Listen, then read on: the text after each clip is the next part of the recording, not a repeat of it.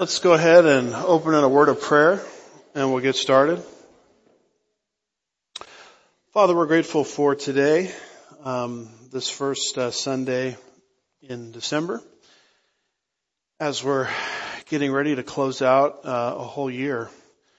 We just uh, praise you for your faithfulness to us over the course of the last year, and we look forward to your faithfulness in the next year, uh, should you should you decide to tarry.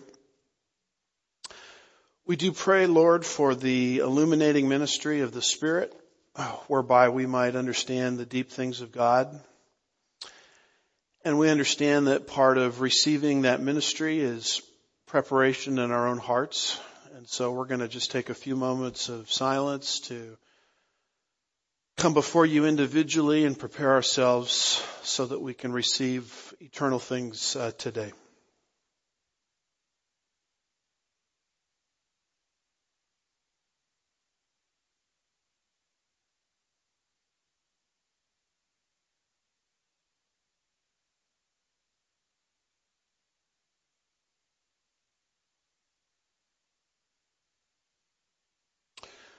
We do pray, Lord, that you would be with uh, everything that's happening at Sugar Land Bible Church today, at the Lord's table, uh, the fellowship meal, um, our two lessons this morning, things going on with the youth group, children's ministry, everything that's happening here, Lord. We just ask that you would be in the midst of it. And we do ask that people would leave here uh, changed today, either understanding, correction, encouragement, a relationship, whatever, um, we just ask that you'd have your way today at Sugar Land Bible Church. We'll be careful to give you all the praise and the glory. We ask these things in Jesus' name. God's people said, Amen. Well, very good. If you could open your Bibles uh, this morning to the book of First Thessalonians. Chapter 2.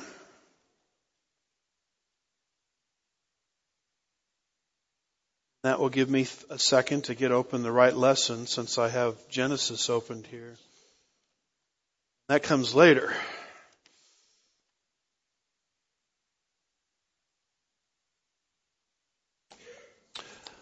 Um, 1 Thessalonians chapter 2, and let's uh, start there with verse 13.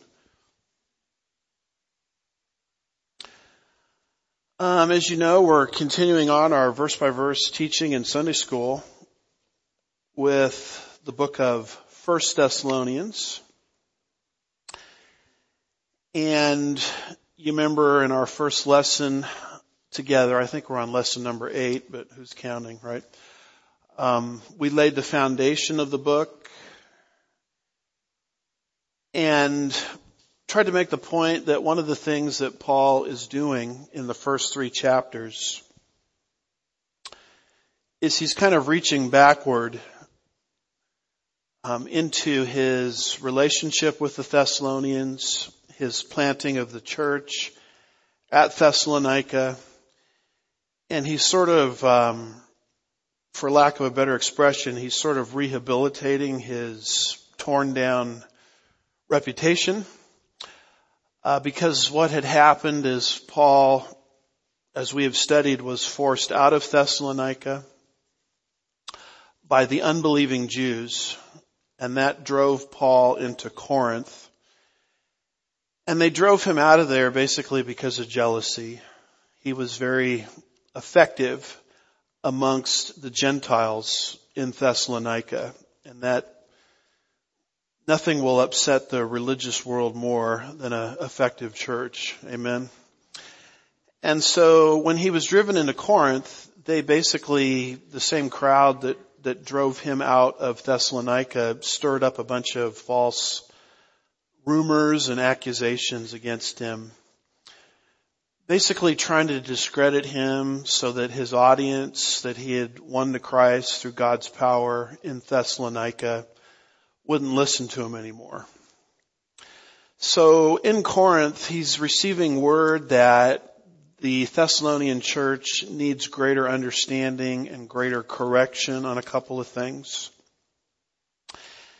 And it's not the kind of situation where, you know, he could just say, go home and read your Bible, because there was no Bible. Um, this is one of Paul's earliest books. There was an Old Testament, but the New Testament was just being developed at this point.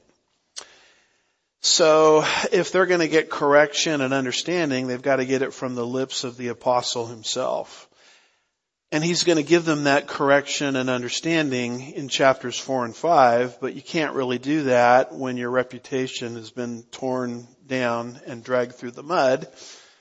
So he has to rehabilitate his reputation, which he, I think is what's happening in chapters one through three. And once that goal is accomplished, then he's in a position to respond to them by way of correction.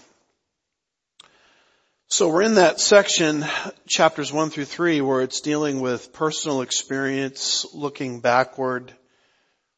Don't you, don't you remember that when I was with you, this happened and that happened and I was this way and I was that way.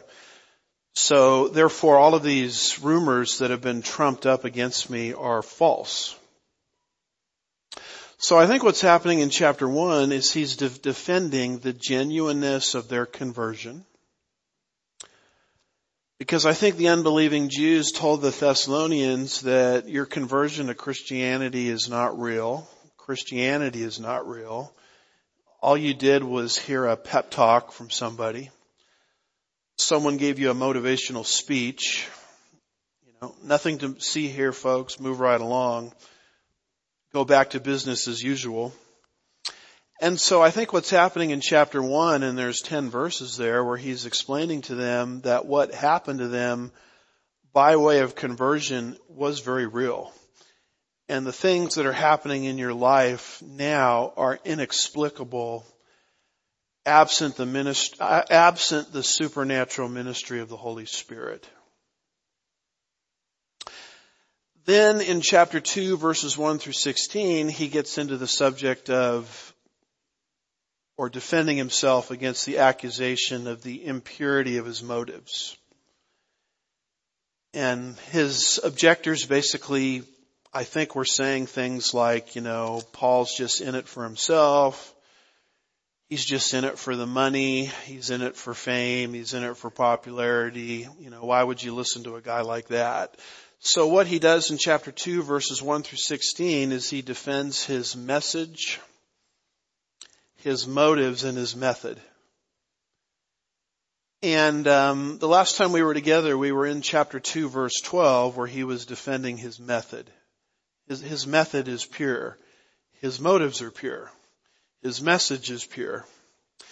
And I wanted to call to your attention one other fast thing in, in verse 12 before we move on to verses 13 through 16 this morning. And that has to do with this reference to the kingdom.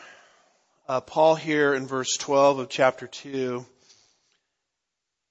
explains his goal when he was with the Thessalonian Christians.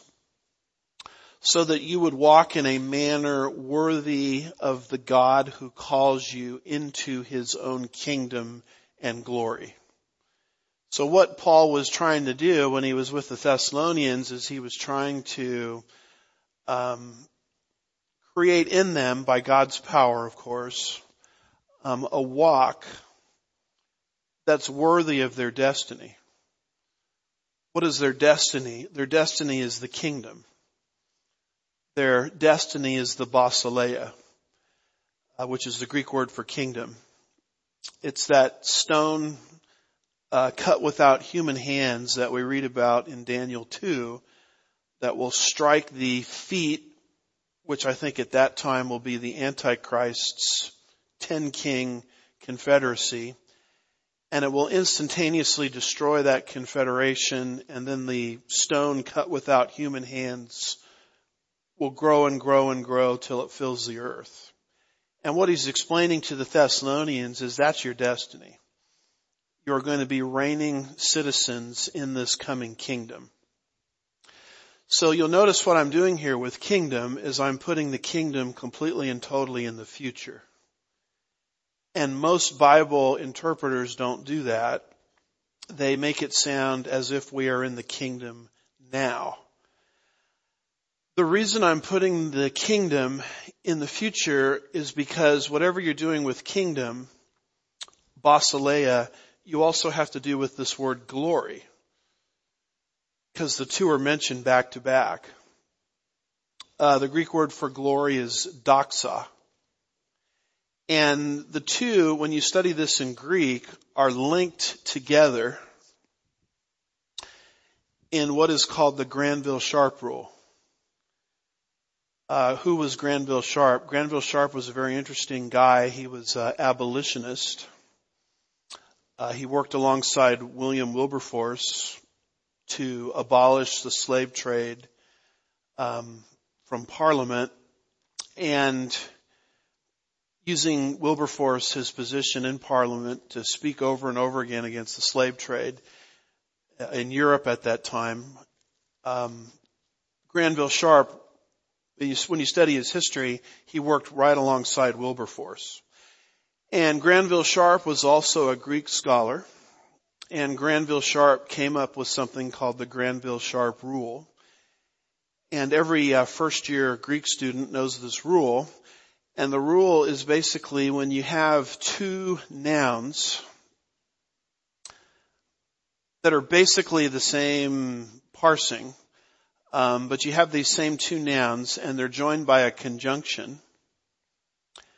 Here you see the conjunction kai, which is translated and, which separate those two nouns. Uh, the first noun is kingdom and the second noun is glory. And the Granville Sharp rule says when the definite article is placed in front of the first noun with no other subsequent definite article.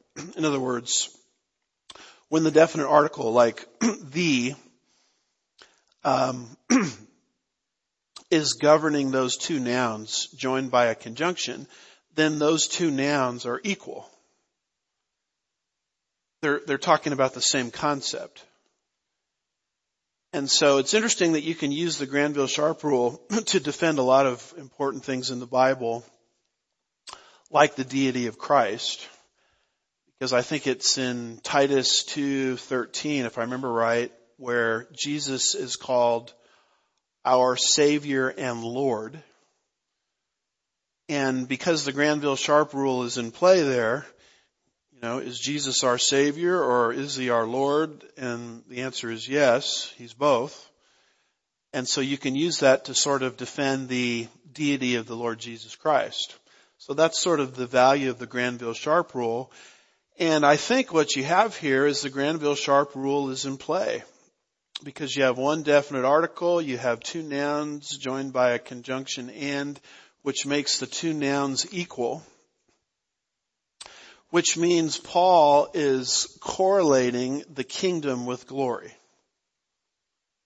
And that becomes a big deal because glory, doxa, is yet future for us. We are not yet glorified. Amen? Because I'm looking out at you guys, you don't look very glorified. I don't think I look very glorified either but that's our inheritance as Christians. We're headed to future glory. It's the third tense of our salvation. We've already been justified. We're now in the sanctification process where hopefully we're growing in Christ, but there's going to arrive a future time in which we will be freed from sin's very presence called glorification, yet future. So glory is future. And you'll notice that Paul connects the kingdom, the basileia, with the future glory. And the reason you can draw that connection is because of the Granville Sharp rule. In other words, whatever you're doing with kingdom, you have to do with glory. Whatever you're doing with glory, you have to do with kingdom. And this then becomes the logic, or one of the pieces of logic, for arguing that we're not currently in the kingdom kingdom is yet future because according to the Granville Sharp rule, it's connected to glory. E.R. Craven, I gave you this quote last time on uh, 1 Thessalonians 2:12 says the preposition in the Greek is eis, but since believers on earth are not yet in glory, the whole expression is manifestly proleptical. And then he mentions the English version gives the translation unto. So the reason I put up these scholars from the past is just to show you that I'm not making things up. Uh, they took it, or at least E.R. Craven did, the same way as the word glory and put kingdom completely and totally in the future. So what we believe is that we are in the church age. That's that green area there with a parenthesis around it, which will be completed via the rapture. And then what will happen is the seven year tribulation period during which time the nation of Israel that's currently in unbelief will come to faith, triggering Christ's return to planet earth, not in the rapture, that's already happened, but in the second advent of Jesus. And once he does that, he will launch his 1,000 year kingdom. So according to the structure that we keep te- teaching from, the kingdom is totally future. And that is consistent with the Granville Sharp rule and its connection of the kingdom with future, future glory. So when Paul says, walk in a manner worthy of the kingdom, he's saying this is your inheritance as a child of God. You will enter the kingdom. The kingdom is yet future, but you should walk as a citizen of the coming kingdom. You shouldn't walk according to the value system of this world because you belong to a higher order that's on the horizon. Why, why make an issue out of this? Because countless evangelicals today are teaching that we are now in the kingdom. You know, they have conferences called Kingdom Builders Conferences and people in their ministry marquees throw this word kingdom around constantly that we're building the kingdom, we're bringing in the kingdom, all of these kinds of things, and nothing could be further from the truth. All you have to do is look at the newspaper, see that we're not in the kingdom. And they will pounce on a verse like this in 1 Thessalonians 2.12 and try to make it look like we're in the kingdom. But you can't do that because the Granville Sharp rule connects kingdom with future glory, which is yet future. So why would Paul talk about the future kingdom in a context where he's telling the Thessalonians how to live? The answer is your view of the future shapes your value system in the present. And I gave you this quote last time. It's in 2 Peter 3 verse 10. It says, but the day of the Lord will come like a thief in the night in which the heavens will, dis- will pass away with a roar and the elements will be destroyed with intense heat and the earth and its works will be burned up. So that's obviously a futuristic verse, right? Mean, global warming advocates can say whatever they want, but this verse isn't happening right now. But what people do is they read verse 10 and they leave off verse 11. Verse 11 says, since all these things will be destroyed in this way, eschatologically future, what sort of people ought you to be in holy conduct and godliness? So if you understand God's end time program that everything is going to burn, you start to say to yourself, well, you know, the Titanic's going down. Why am I so living for the value system of the world when the whole thing is going to be burned up? Maybe it would be better if I invested my life into things that are going to stand the test of time. That's what eschatology, a knowledge of the future does for the present. And that's all Paul is doing in 1 Thessalonians 2.12. He's basically saying, since you're a citizen of the coming kingdom, which will operate by a completely different value system than the world system of today, you ought to act accordingly, according to your citizenship. So we're not here on the earth for regime change. That's why we're called ambassadors. 2 Corinthians 5 verse 20 calls us ambassadors. If I'm America's ambassador to Iran, I'm not in Iran for regime change. I'm in Iran to represent American values in, on Iranian soil. So we are living in the devil's world. Uh, and that will not change until Jesus touches down on planet earth and starts his kingdom. And the first order of business will, will be to take Satan and bind him in a place called the abyss for a thousand years. And once that happens, the whole world is going to operate by a different value system. So since that's my inheritance, I need to walk worthy of that identification and I need to represent kingdom values on the devil's soil.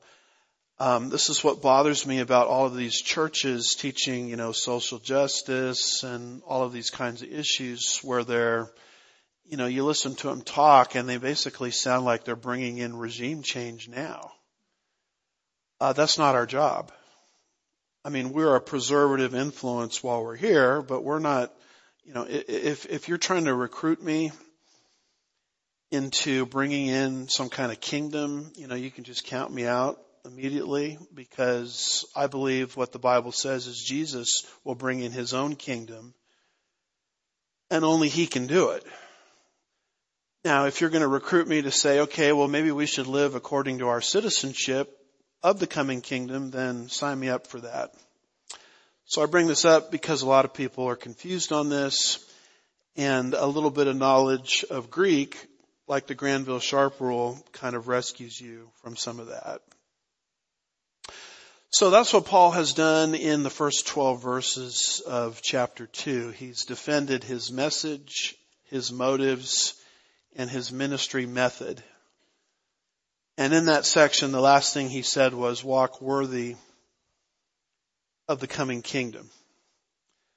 So with all of that being said, we now come to chapter 2 verses 13 through 16 where he seems to go backwards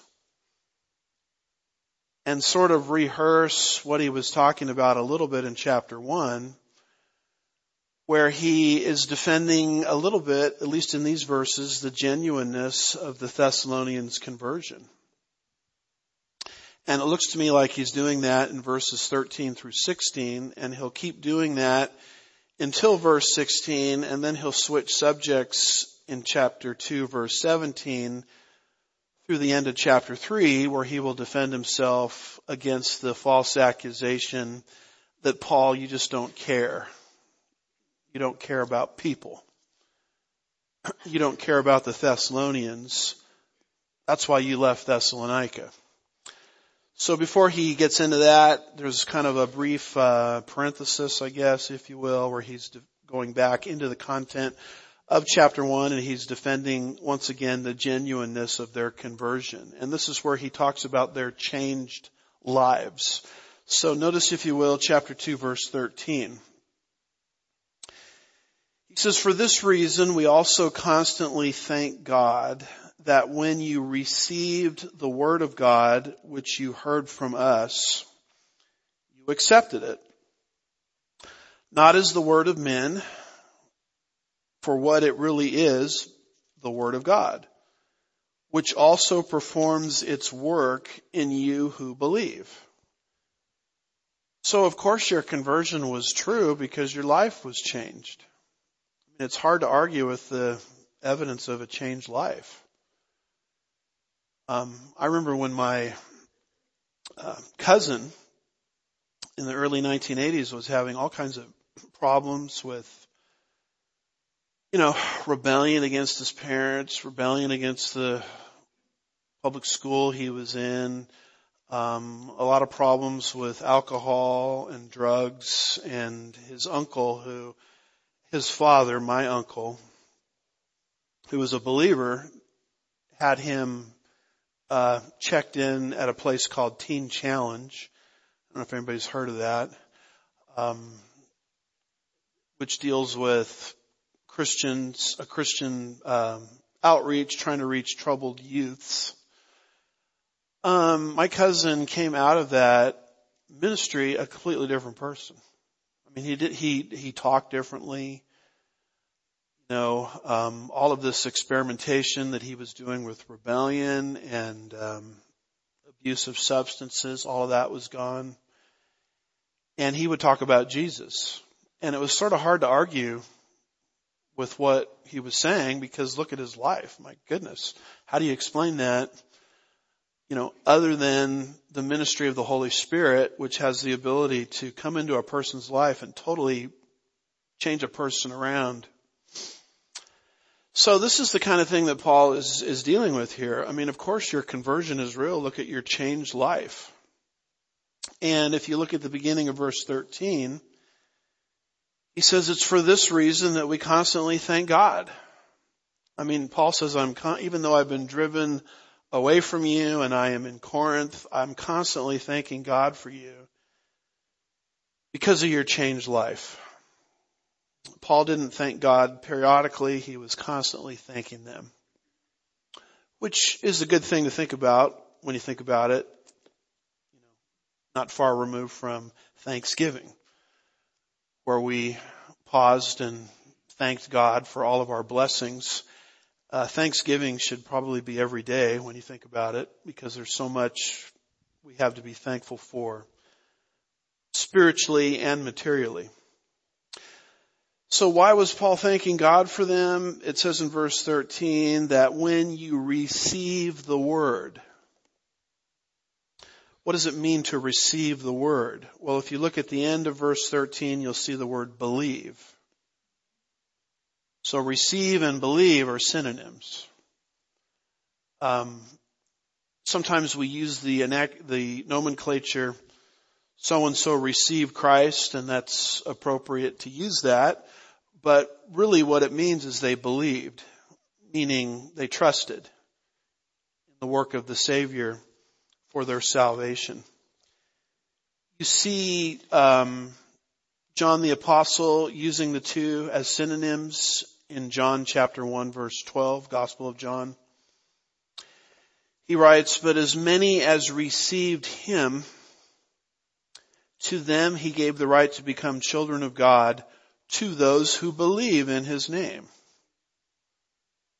So when you got saved, did you believe in Christ or did you receive Christ? And the answer would be yes, because the two are synonyms, meaning different word, same meaning. So we don't really teach two steps to Jesus. You know, the Texas two step, right? Two steps to Jesus. First you gotta receive, then you gotta believe. Well, no, the two are one and the same. There's one step to Jesus, which is to trust in what He's done for you. And the Bible says that when you do that, you have automatically um, received Him. But how did the Thessalonians even become aware of their need to receive Christ? He says that when you received the Word of God, one of the very, very important things to understand is it's the Word of God that creates within people an awareness that they need to receive Christ or believe in Christ. Um, you cannot get there through sophistry, philosophy, gimmickry. You can't even get there through so-called Christian apologetics. I'm not against Christian apologetics. I think it has its place. But ultimately, it is not some sort of apologetic argument that leads a person to Christ. Certainly apologetics might, might be used by God to remove a doubt somebody has so that they can be in a position to trust Christ but it is the proclamation of God's word that leads to salvations. Um, a few cross references on that, if I can give those to you. Romans 10 verse 17. So faith comes by hearing and hearing by the word of Christ. Paul writing to Timothy in 2 Timothy 3 verse 15 says, and that from childhood you have known the sacred writings. So Timothy, you had a, you had a mother and a grandmother that really loved you. And I can tell they loved you because they poured God's word into your life at the point of infancy. It says in that from childhood you have known the sacred writings, in other words, the Bible. In this case, I think it's talking about the Old Testament because the New Testament was just being compiled and completed at the time this was written. And that from childhood you have known the sacred writings which are able to give you the wisdom that leads to salvation through faith which is in Christ Jesus. It's the Bible or the scripture that makes people aware of their need to trust Christ.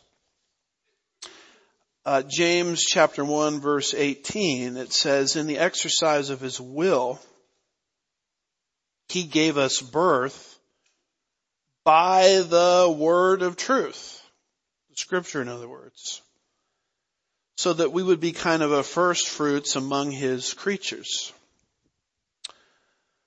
1 Peter chapter 1 verse 23 says, For you have been born again, not of seed which is perishable, but imperishable, that which is through the living and enduring Word of God. So notice the connection in all of these verses between salvation, regeneration, being born again, and the scripture. And of course I'm reminded of that story. I think it's, I don't like to call it a story because I think it's a historical account of the rich man, you remember, that died and went into Hades, a place of torment, and he wanted um, Abraham or he wanted Lazarus to go back because I've got five brothers and they're on the same path I was on that ended me up here in Hades. The same pattern of unbelief. Just, just bring, bring back someone from the dead to talk to them. And they'll change their minds. They'll trust Christ as Savior and they won't end up in this terrible place that I'm in.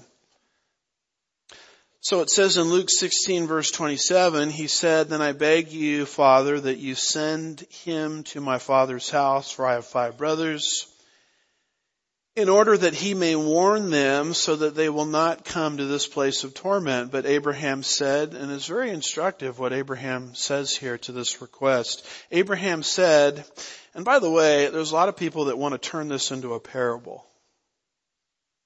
And I understand why they want to turn this into a parable because it's frightening what's spoken of here. But I'm here to tell you that this doesn't fit the language of a parable. Because when Jesus said, talks in parables, he says, learn the parable of such and such. He doesn't do that here. And Jesus, when he gives parables, doesn't give personal names. And as you study this at the end of Luke 16, you'll see three personal names. A, Lazarus. B, Abraham. C, Moses. In other words, this doesn't fit the characteristics of a parable. He said, Then I beg you, Father, that you send him to my father's house, for I have five brothers, in order that he may warn them so that they will not come into this place of torment. But Abraham said, They have Moses and the prophets. In other words, the word of God. Let them hear them. But he said, no, father, but if someone, no father Abraham, but if someone goes to them from the dead, they will repent. But he said to, said to him, if they don't listen to Moses and the prophets, they will not be persuaded, even if someone rises from the dead. In other words, if you reject scripture, which is the means that God uses to awaken people to their need to trust Christ. And it doesn't just awaken that need, but it gives you the answer to your predicament, which is salvation in Christ, if a person won't listen to that, it doesn't matter how many miracles they see. It doesn't matter how many communications they have with a, a dead person that comes back. It's all irrelevant because this is the primary tool that God uses. And if you reject this, then there's really no hope for you at all. There's always hope until you die. But going to one's grave, looking at the scripture, rejecting, rejecting, rejecting, rejecting, uh, listening to Bible teaching, rejecting, rejecting, rejecting, rejecting. Um, there's not a lot that can be done for that kind of person because they're rejecting the tool that God uses to awaken people to their need to trust Christ for salvation. And they're rejecting the tool that God uses to lead people into and unto salvation. You know, when I got saved, this would go back to about 1983, and I can remember it as if it was yesterday. I was about 16 years old. It was not a philosophical presentation that, you know, somehow, you know, magically erased all of my doubts about things. It was the Bible study teacher showing me John 3, 3 through 5. And you know the passage, it says, lest a man be born again, he cannot see nor enter the kingdom of God. And it was the kind of situation where he said, I want to show you this in the Bible. And I'm looking at the Bible, looking at the Bible passage. He's reading it. That presentation did more for me than any other single thing I could ever think of in terms of bringing me to Christ. Because I saw that and I said, I don't even know what that means, what this all means, being born again. But I knew that whatever it was, I didn't have it. And that created an openness to my reception of the gospel. It wasn't through scholarship, academia, the gift of gab. It wasn't through, you know, lowering the lights in the auditorium and someone getting out some dry ice playing something emotional. I mean, it wasn't anything like that. It was just the naked Word of God. And that's what Paul is explaining here in verse 13, how these people got saved. Because you accepted the Word. You accepted the Word of God. And he goes on and he says, the Word which you have heard from us. You accepted it. Now, that's a tremendous verse there on bibliology, the doctrine of the Bible, because you can find a lot of verses in the New Testament telling you that the Old Testament is God's Word. But you don't have a lot of verses in the New Testament telling you that the New Testament that was just being formulated at the time is also God's Word on equal par with the Old Testament. And Paul very clearly here does the latter because he says, I gave you the word of God. I gave it to you. It was not the word of men, but for what it really is, the word of God. In other words, when I spoke as an apostle, I was giving you scripture that's just as inspired as Old Testament.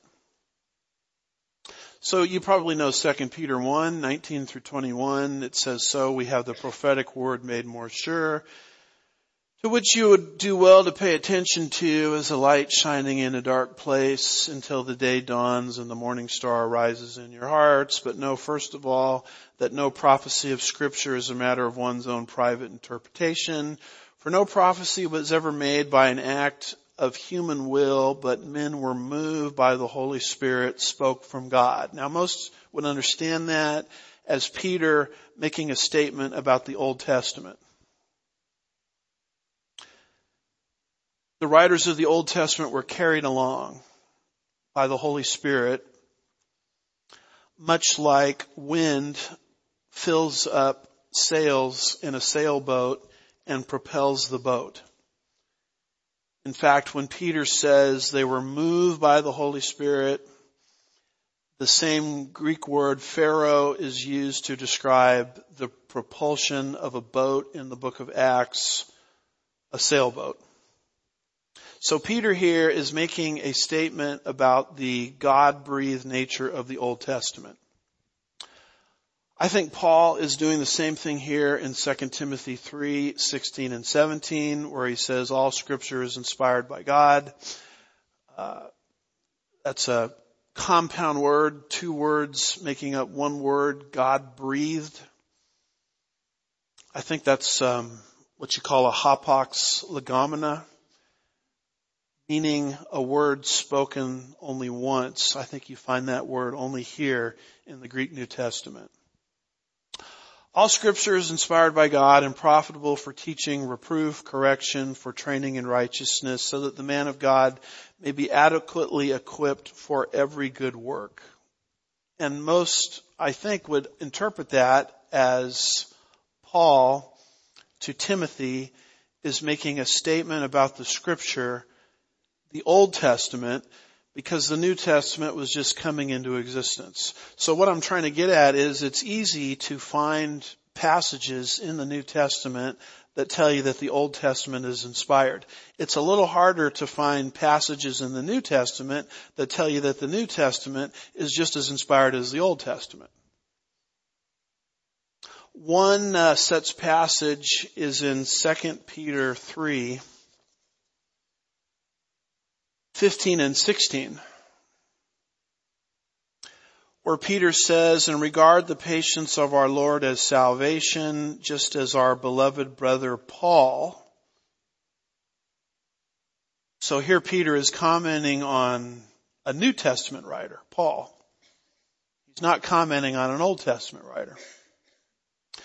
He says, regard the patience of our Lord as salvation, just as our beloved brother Paul according to the wisdom given to him, wrote to you also in all his letters. And what Peter is doing there is he's saying, you know, the Old Testament is inspired by God, but the things that Paul's saying, they're just as inspired by God as the Old Testament. So you have these very rare instances, and this relates to bibliology, the doctrine of scripture, where you have some rare instances where the New Testament says, hey, the New Testament is just as inspired as the Old Testament. Those are a little bit harder to find, but you've got one of them right there in verse 13. Because Paul, as he's talking about the word that he gave to the Thessalonians, says, not as the word of men, but for what it really is, the word of God. Paul says as an apostle, when I spoke to you the truth, God was speaking through me.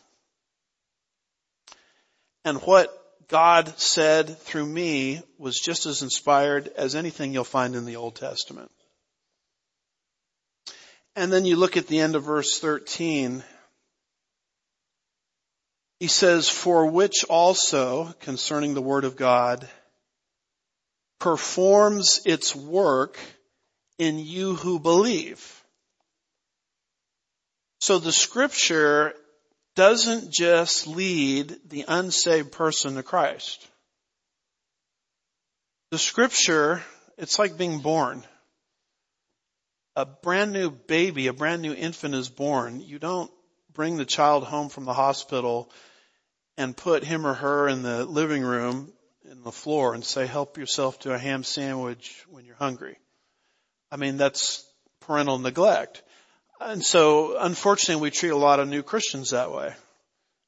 And we don't help them understand that the same word of God that brought them to faith is the exact same word of God that they're to grow thereby. Some have called this the work of the word. You see a tremendous passage on the work of the word, both in the unsaved and then the saved, in a passage I've alluded to a few times already, 2 Timothy chapter 3 verse 15 through chapter 4 verse 2. Where Paul says, in that from childhood you have known the sacred writings which are able to give you the wisdom that leads to salvation through faith which is in Christ Jesus. That's the work of the word in the unsaved. And then Paul says all scripture is inspired by God and beneficial for teaching. That's for the saved. For rebuke, for correction, for training in righteousness. That's for the saved. So that the man, or we could say, or woman, so that the man or woman of God may be fully capable, equipped for every good work. Those are ministries that the Word of God does in the saved. And once you understand this, it should shape your philosophy of ministry. I mean, why, why in the world are you guys at Sugar Land Bible Church devoting two plus hours on a Sunday morning to Bible study? In fact, more than two plus hours. Amen to that? Um, and, and, different lessons. I mean, why don't you just do it the easy way? Why don't you just have a canned one for the first hour, a canned one for the second hour, and you could even shorten those up. You could have all kinds of theater and skits and you know, we're doing a new building project here and maybe we could put one of those wires that goes across the sanctuary from front to back like at Disneyland where Tinkerbell kind of goes down Main Street. And we could put one up for the pastor. It better be a strong wire, by the way. And just think of all of the people that would come to church to, to watch that kind of thing. You could have smoke, you could have a light show, you could have all this stuff the truth of the matter is those things, although they're very entertaining, they don't produce what God is trying to produce, which is what? A, salvations and B, spiritual growth. If you're in an environment that is not teaching the Bible, chapter by chapter, verse by verse, book by book, systematically, you are in an environment where salvations can't happen. And you're also in an environment where people cannot grow in their newfound faith in Jesus. You're in an environment where the work of the Word can't transpire.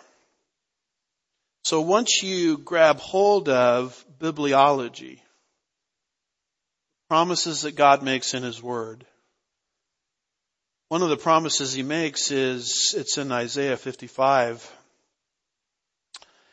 He says that when I send it forth, it will always accomplish the purpose for which I sent it.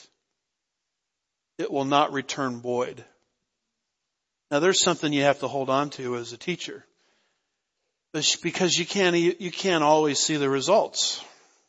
Because those are God's results and they're to the human eye invisible. And sometimes as preachers, very sadly, we can send out God's word for our own purposes. Hey, I'm gonna preach on this verse because brother so and so has a problem in that area and I'm gonna sock it to him right between the eyes and I'm gonna straighten him or her out on this subject. And the problem is, well, you just sent out the word for your purpose. And so the promise doesn't apply. The promise is it goes out and accomplishes God's purpose. The truth of the matter is there's all kinds of things going on in your lives, all kinds of needs that you have that I can't even see. Most of the time I'm, uh, don't even know most of them. But it doesn't matter. I don't need to know them because God knows them. And you have to stand on the promise of bibliology that God, when you teach His Word, will send it forth for the reasons He sends it.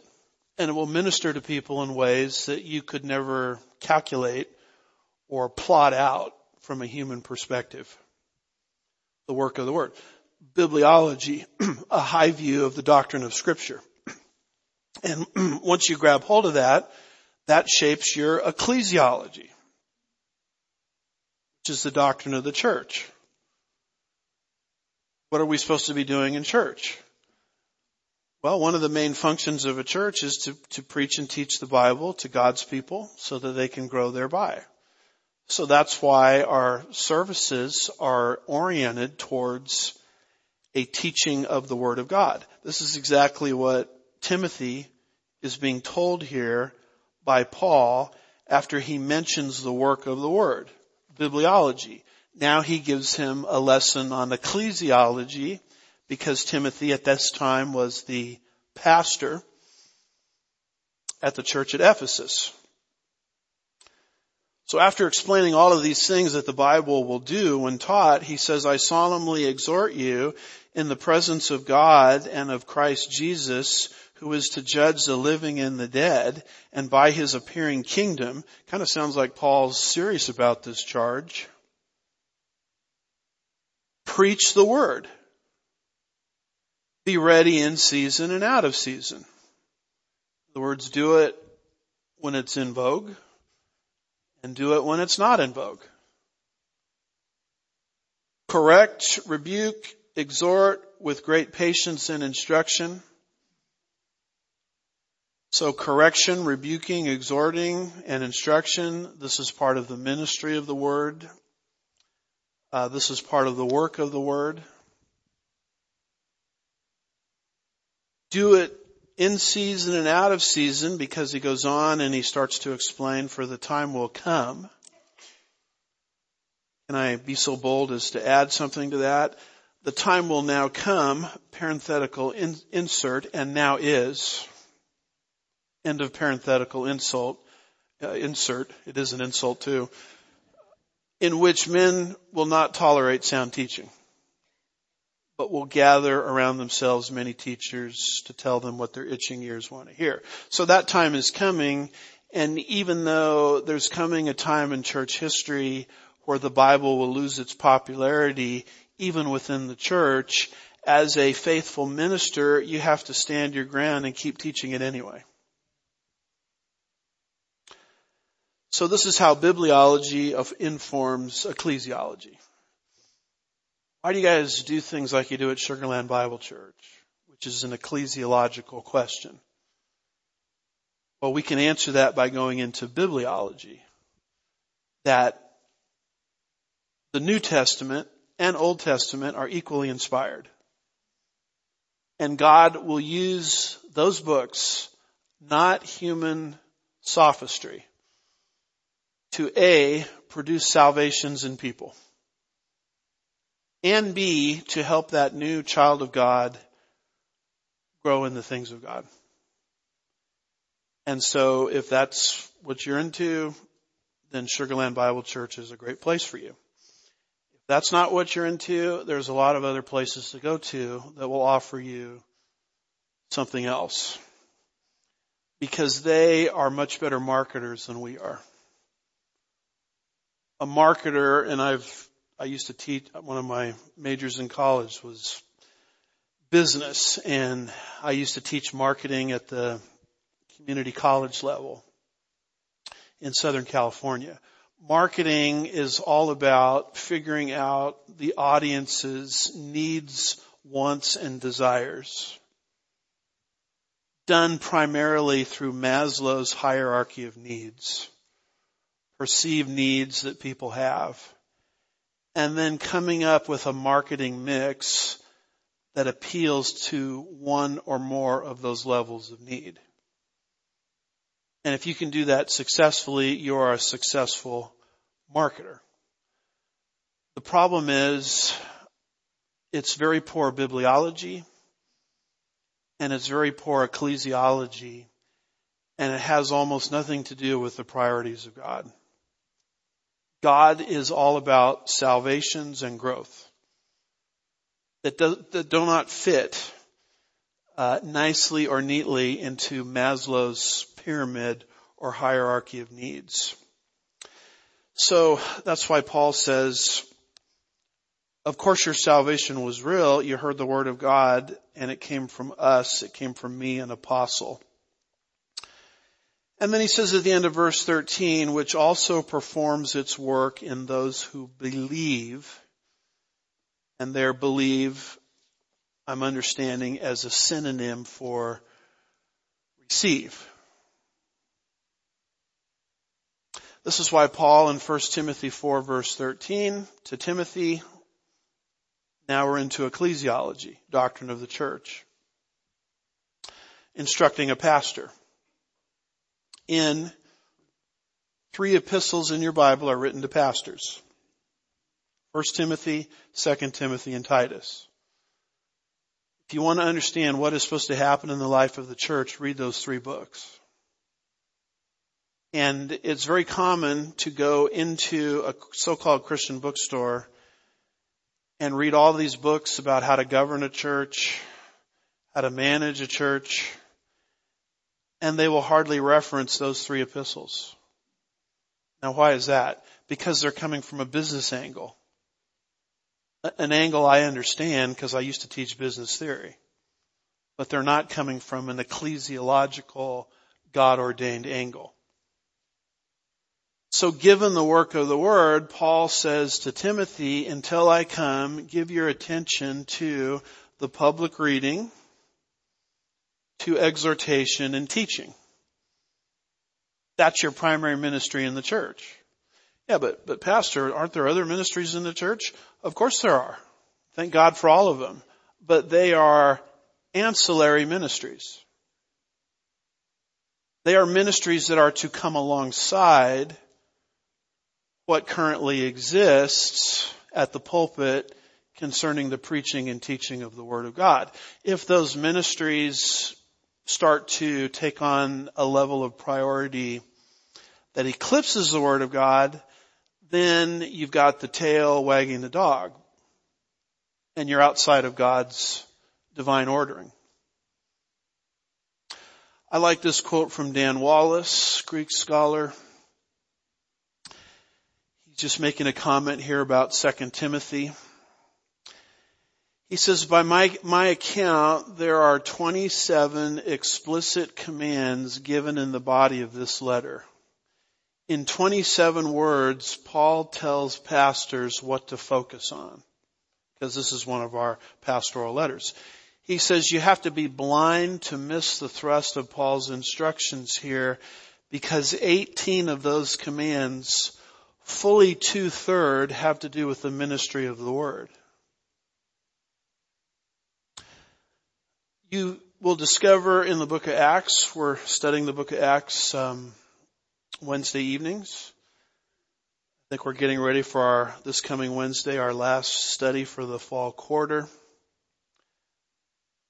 We're currently in Acts 1, so if you're wanting to get on board with a verse by verse Bible study through an important book of the Bible, we would invite you Wednesday nights, either in person or online to follow us on that study. But when we get to Acts 2, you have a description there of the first church meeting. You have 3,000 conversions. Why do you have 3,000 conversions? Because Peter got up and he spoke by my count, three or four scriptures. Joel 2, Psalm 16, Psalm 110, applied them beautifully. And there might be another one in there that I'm neglecting. But you read what Peter says in Acts 2 and it's pure scripture. And when you preach pure scripture in a way that people can understand it, the word of God goes forth and accomplishes the reason for which it was sent, and 3,000 people are saved. Think about that. And then what do you do with 3,000 people? They have a meeting. They have a church meeting. They have an assembly gathering. They're meeting in the temple, big group. They're meeting house to house, small groups. And you'll see a description of it in Acts 2 verses 41 through 47. And they were involved in seven things. You can see these seven things here. One of them we're going to practice uh, a little bit later. The ordinance of communion. But when you study that list, you see the very first thing they gave themselves to. Priority number one. It says they actually devoted themselves to this. And what was that? It was apostolic doctrine. Well, why were they devoting themselves to apostolic doctrine? Because they had just repented. or changed their minds. They heard Peter's message. They understood that Israel was wrong in rejecting her king. They heard Peter's message that Jesus can be your savior, although Israel had rejected the offer of the kingdom. And they changed their minds and repented. In other words, they said, national Israel is wrong. Peter and the apostles are right. And they placed their faith in Jesus for salvation. Now, what do you do with 3,000 people that just changed their minds? You have to teach them the new way of life.